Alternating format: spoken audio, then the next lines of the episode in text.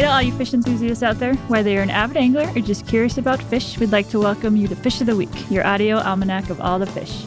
It's Monday, January 31st, 2022, and this year we're excited to take you on a week by week tour of fish across the country with guests from all walks of life. I'm Katrina Liebich with the U.S. Fish and Wildlife Service in Alaska. And I'm Guy Eroh, here to remind y'all that truly, whoever smelt the Delta smelt Delta. Indeed.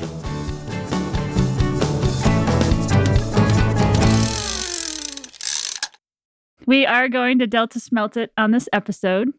We're heading to California. We're going to be talking with special guest Catherine Sun, who's the Delta Smelt Experimental Release and Supplementation Regulatory and Outreach Coordinator from our San Francisco Bay Delta Fish and Wildlife Office. Welcome, Catherine. Hey, yeah, thanks for having me. And hello to all of our fish friends out there.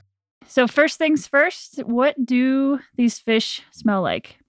Yes, Delta smelt have a pretty interesting smell and they smell like cucumbers. So sometimes when you get close enough, you get that whiff, you feel like you're at a spa and you're like, oh, there might be a Delta smelt in this net. Awesome. So, we like to give our listeners a sense of what a fish looks like before we get into our conversation. So, if you were to have a Delta smelt in your hands, you're smelling that cucumber smell, what do they actually look like? Yeah, so smelt are pretty small fish. It's about three inches in length when it grows to adulthood. Think a little bit smaller than maybe a finger on your hand. And so it'll fit nicely in your palm. And they've got this nice little silvery blue sheen to them. And even in some places on their body, they almost look translucent. So they're a really neat looking little fish. And I do want to clarify something real quick because I was trying to do my due diligence, do my research before coming on this show. And this is a fish that has been in the news a lot over the last decade, decade and a half. And there's a lot of people out there that call him a minnow. And that really irks me quite a bit. So I mm-hmm. want to clarify that these are a smelt, they're not an osmerid and not a leuciscid. So just wanted to throw that out there while we're talking about it. That's correct. Thanks, Guy. We need to stick up for them. These are not minnows. They definitely belong in the osmerids. So th- these osmerids, these smelts, what what is their life history kind of like? What kind of habitats do they need to survive, and then how do they go through it? What's their life cycle sort of like? Yeah, so Delta smelt, they're endemic to the San Francisco Bay Delta estuary, meaning that this is the only place in the whole world where this fish lives. And so typically, this fish has about a one year life cycle. So the clock is really ticking on them from the moment that they hatch from the egg. They got to grow up, they got to make it to adulthood, and they got to survive to spawn so that they can contribute to the next next year's population. So, Catherine, this fish obviously has a clue in its name about where it lives. Where exactly are we on the map? The Delta, when we're talking about the Delta, we're talking about the San Francisco Bay Delta estuary and that's in California. So, this is actually the largest estuary on the west coast of the United States. So, when we're talking estuary, we're talking about where fresh water flows out to meet the ocean. Here in California, we've got two large rivers. We've got the Sacramento River that flows down from the north, and we've got the San Joaquin River flowing down from the south, and they both join up and they flow out into San Francisco Bay hence the Bay Delta estuary, as we, we call it around these parts. Let's talk about this delta a little bit more. You know, so there's been some major changes over the past 150 years or so. And I guess I'd like to know what did it used to look like? What does it look like now? What are some of those major changes both to the delta itself and to the fish community? Yeah, Katrina, that's a great question. So let's bring it back to the early 1800s. So we're at a point where what is now California, this is really before the major settlement and the urbanization of the area. So we've got these rivers that are naturally flowing out to the ocean and the delta was a really rich tidal wetland landscape. And what I mean by that is you've got this daily tidal flooding coming in from the ocean side. You've also got seasonal riverine flooding that's coming from the rivers. And then you've got these really intricate systems, other than those two major river systems we talked about. We've got lots of freshwater tributaries that are coming down from the Sierra Nevada mountain range. So, this constant ebb and flow of the water, it brings a ton of nutrients both ways from the land and from the sea. And when the water recedes, you're left with a really rich soil and a really rich ecosystem to sustain both aquatic and terrestrial wildlife. So now we're going to fast forward about 50 years. We're going to enter the gold rush era. So it's about the mid 1800s, and the interest in what is now California. It's exploding. It's like an Adele concert. And if you're not trying to find your fortune mining for gold, you're probably starting a farm on the rich soils of the Delta.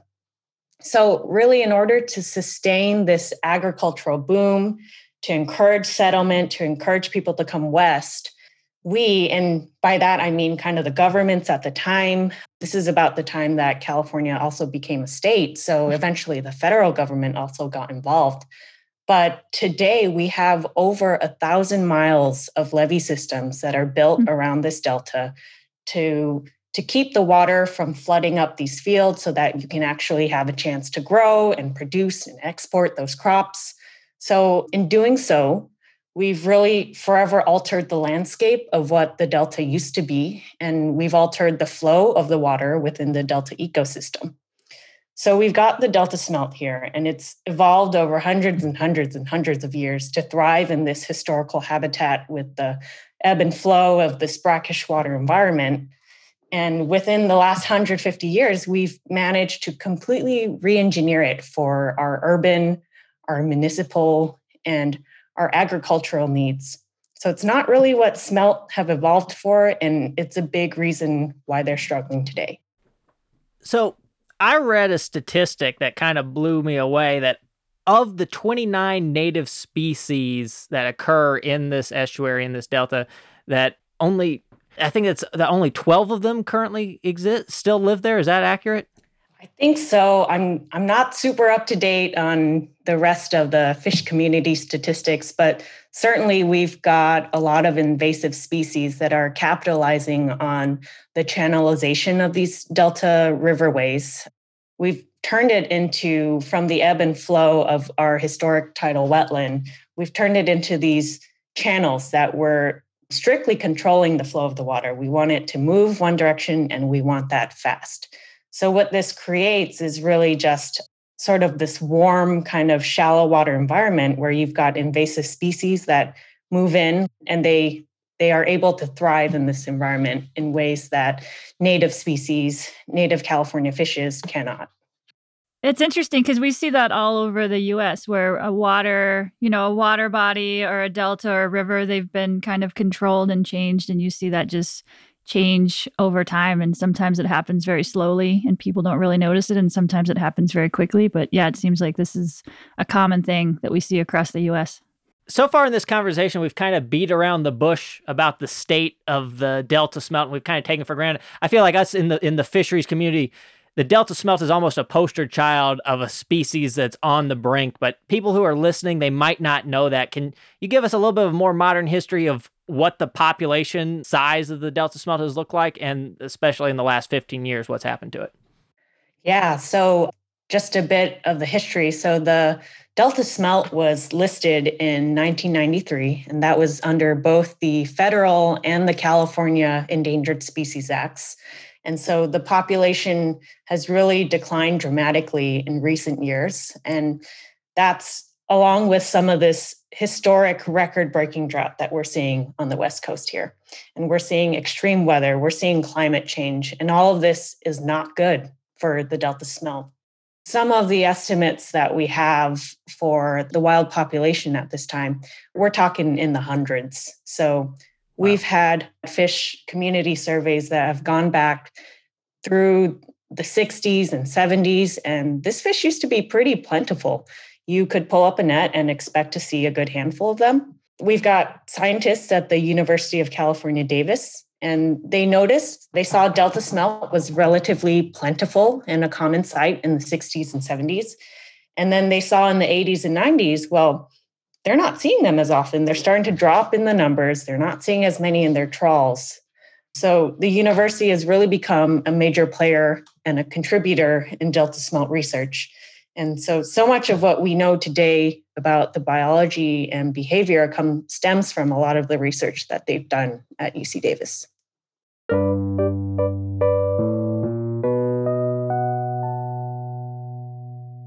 Catherine, you've got a really interesting title. Can you give us a quick snapshot of what you do? And yeah, if there's any other additional partners who you work with to help the Delta Smelt kind of hold on to their final stronghold here, I guess. I mean, there's hundreds is not very many fish. So I'm just kind of curious what you guys are doing to help them. Sure. Yeah. I think my title can be quite a mouthful and it seems to get longer every time I look mm-hmm. at it. But to break it down, I'm really one of two coordinators. We've got a science coordinator as well.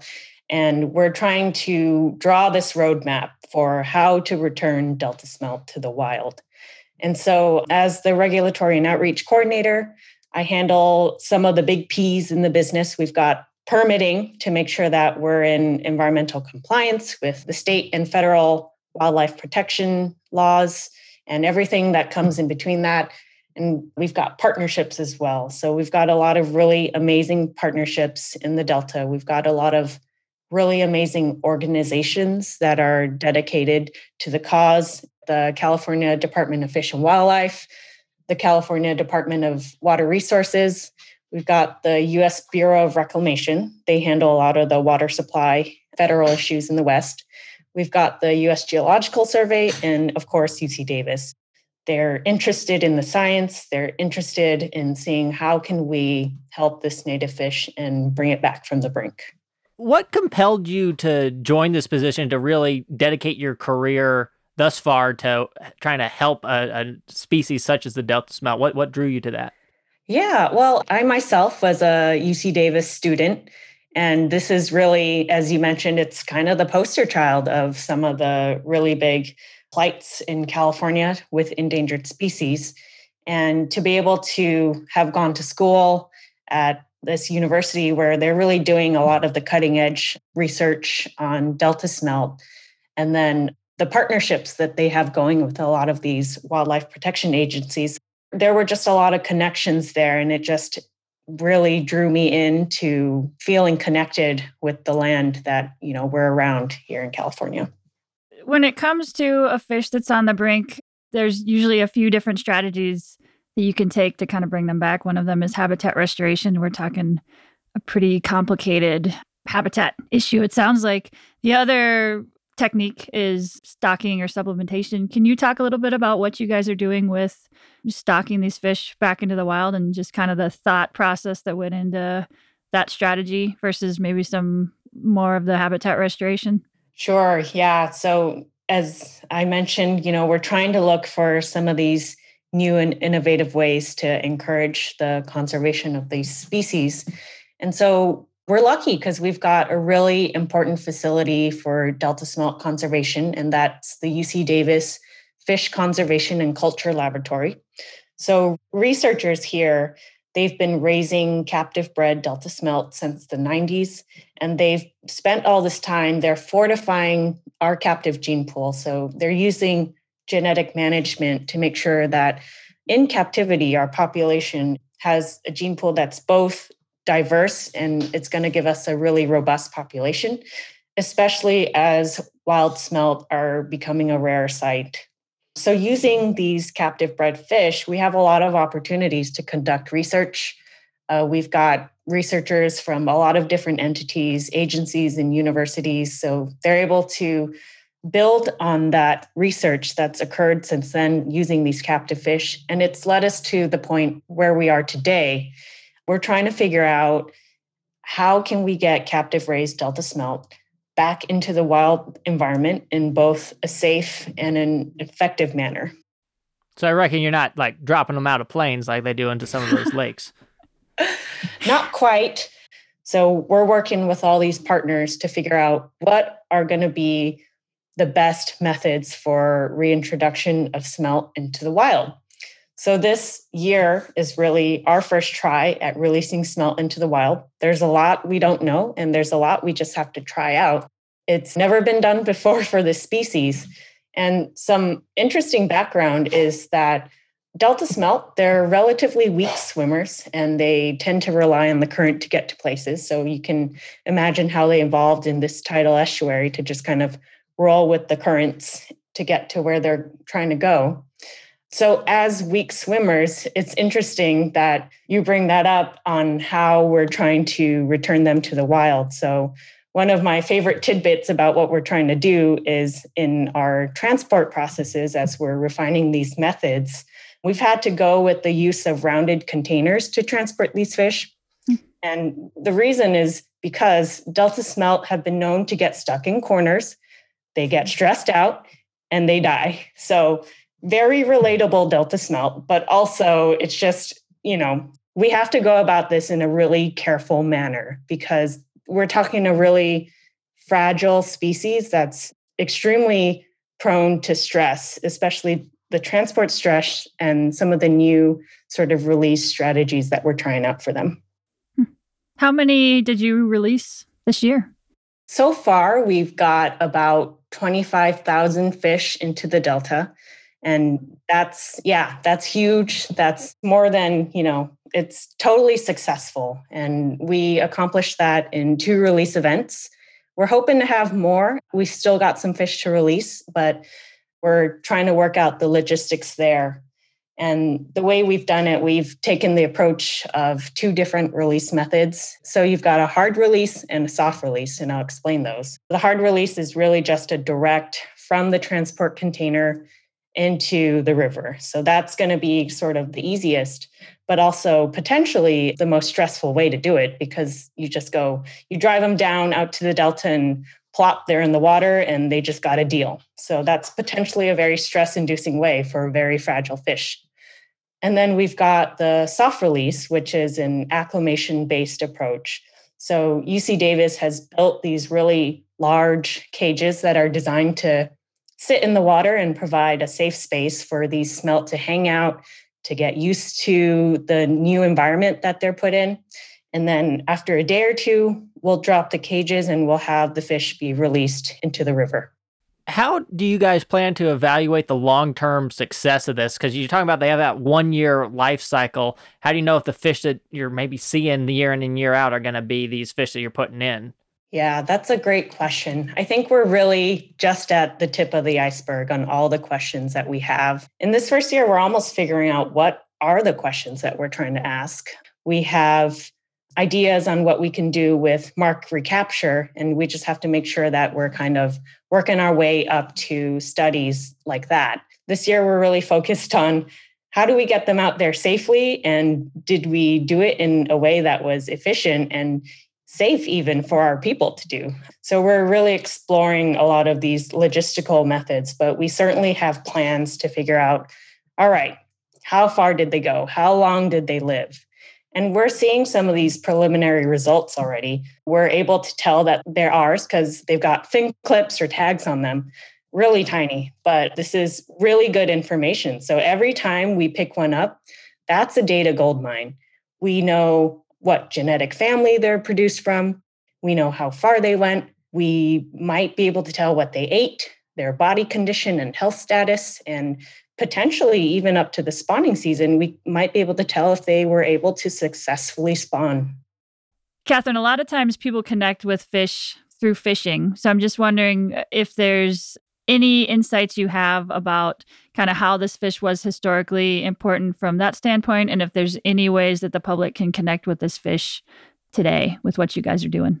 So thinking about these native california fishes that have been here for long before any of us got here i think we just have to consider that for a second and consider what an integral part of the ecosystem that they are and how interconnected this whole ecosystem is I think we should be concerned about these native species and just to know that when one is in trouble, it's not a far cry to think that the rest of the ecosystem may also be in trouble.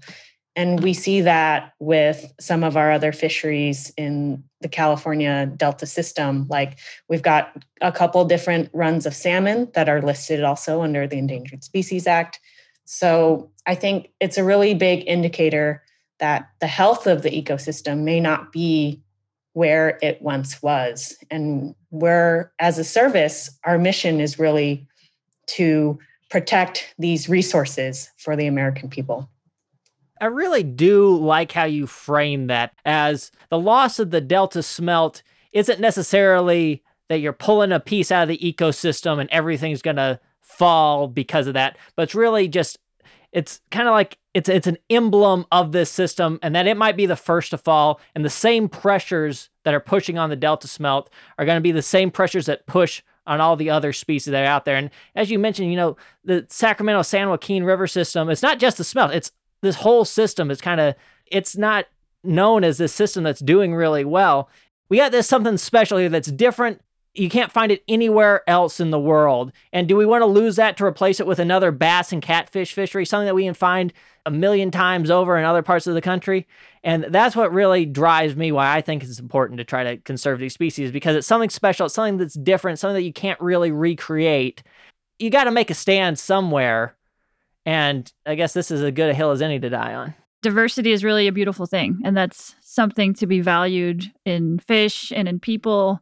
And I think about our Endangered Species Act, and it was really something that came from our society to help protect that diversity of wildlife, of fish, of places. So I, I think this is a really interesting discussion about this really unique place in California that is really a preeminent kind of you know representation of that state and its uniqueness. So i, I think this is a, a, really neat discussion of why it's important to protect a fish like the delta smelt that isn't super charismatic. It's not very big. You can't fish for it anymore but it is a unique fish that's very specific to a very special place.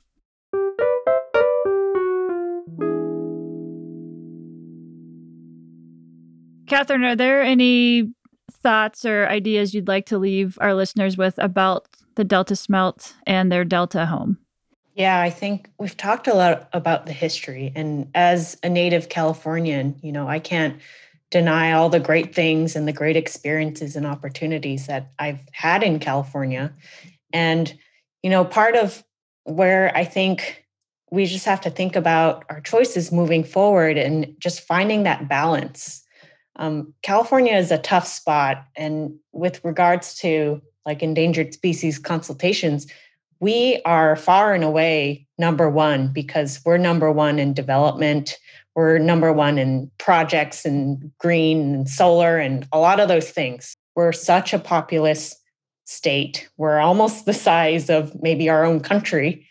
And we've just got to make sure that we're sort of balancing the resources. So, if we want to provide for future generations to have the same opportunities and resources and access to the beautiful natural environment and habitats that we have today, we've got some work to do to continue to foster that balance, to make sure that we're sort of coexisting and we're living and within our part to conserve what we've got in terms of the native habitat. Is there any reason to be hopeful looking into the future for Delta Smelt? You know, I from my work with the experimental release technical team, it's provided me with a lot of perspective and to see folks who have worked in this system for much longer than I have just come to this project with the energy and the enthusiasm that they have and just to see these fish go in the water and just to know that that's it's a huge milestone in conservation for a fish that's been the center of research and environmental concerns for decades now. And just to see that energy still there i think that gives me a lot of optimism for what we can accomplish with our program. I think we have a lot of the support and the partnerships that we need to build a strong program moving forward. And I think people should look out for really great things from this program. You're doing great work. Thank you, Catherine. It's been really neat talking to you. And yeah, thanks for joining us on the show today. Great. Thanks so much for having me. We hope everybody gets out there and enjoys all the fish, including, you know, really get to know that Delta smelt and some of those really special endemic fish around the US that are tied to a unique place. Thanks for listening to Fish of the Week. My name is Katrina Liebich, and my co host is Guy Eroh. Our production partner for the series is Citizen Racecar. Produced and story edited by Charlotte Moore Lambert. Production management by Gabriella Montaquin. Post production by Alex Brower. Fish of the Week is a production of the U.S. Fish and Wildlife Service, Alaska Region Office of External Affairs. We honor, thank, and celebrate the whole community individual tribes, states, our sister agencies, fish enthusiasts, scientists, and others who have elevated our understanding and love as people and professionals of all the fish.